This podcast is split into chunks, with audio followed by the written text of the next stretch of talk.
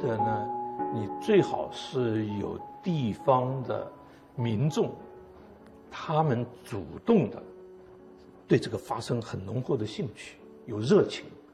那我们办事就好办多了。对，我想周馆长就很有经验嘛，是吧？啊，我们有许多的这些活动，他因为还很多宗族的，像我刚刚讲了，他到时候他甚至在海外人他都跑回来，表示他很关心。他有这个关怀，那我们要尽量向年轻一辈呢，也都记得，呃，尽量尽量这样子是能够政府资助，然后民间呢他自己有一个很强烈的自发的意愿要做这个，这样才能够传得下去。要不然的话，就变成假如说只是政府的，变成一个政府的项目，那就比较麻烦了，对，是吧？其实我们香港政府的角色也是不愿意，就是香港政府去主主导所有的东西，所以我们就就后面是推动支持他们，因为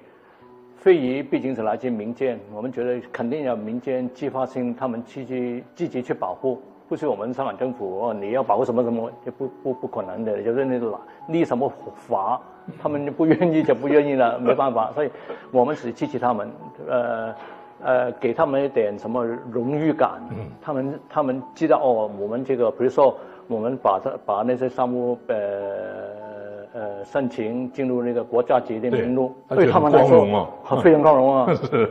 比如说，我们有一个呃大澳的游冲，游冲本来就是那渔民，渔民渔民他们每年都呃拿那个神山出来，呃端端午节那那那天就游神。呃，以前没有人关心，没有，因为就是渔民，渔民就很地下层嘛，呃，一般那个群众也不关心。到后来进入了国家级以后，哇，整个整个大澳，生气了，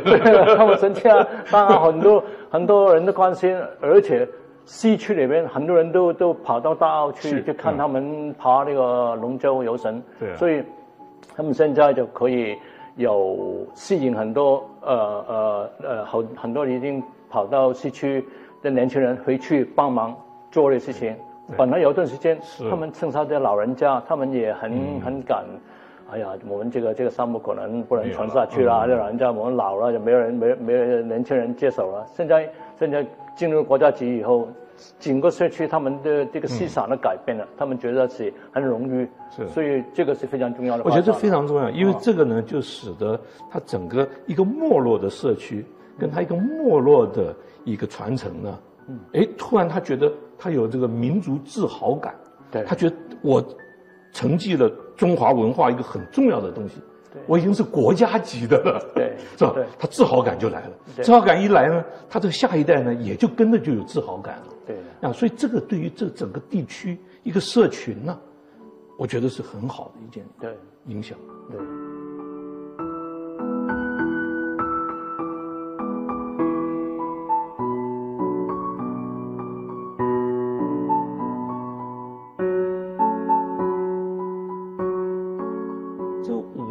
是联合国教科文组织，他们跟全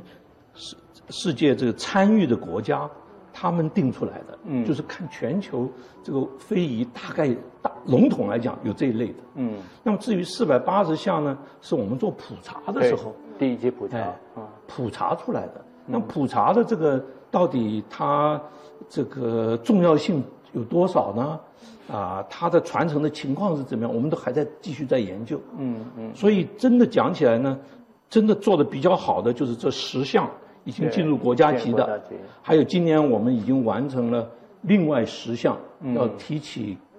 公众咨询的。嗯嗯。那么，呃，然后这个做完了，那么再过到明年以后，我们再做十项，再做十项，这样子才能够把这四百八十项搞清楚。是。所以刚才说，为什么香港会传承呃这么古老的这些那些东西，在一直在这个都市里面传承？就是主要这个问题就是，英国人来来了以后，他管制香港的那个手法，他他就是他有他英国人的一一套规矩法法规，但是他就呃不管你的民间那些那些传统，他所以。头一个来了香港，那个他们就立了那个那个那个像了，就是说，呃，公布，呃，我们就是呃，你们你们华人的所有那个传统都可以一直延，呃延续下去，我们不会不会呃禁止你们的，反正你们守法就可以了。所以从头一天到一百五十年以后，他一直经过呃殖民呃统治的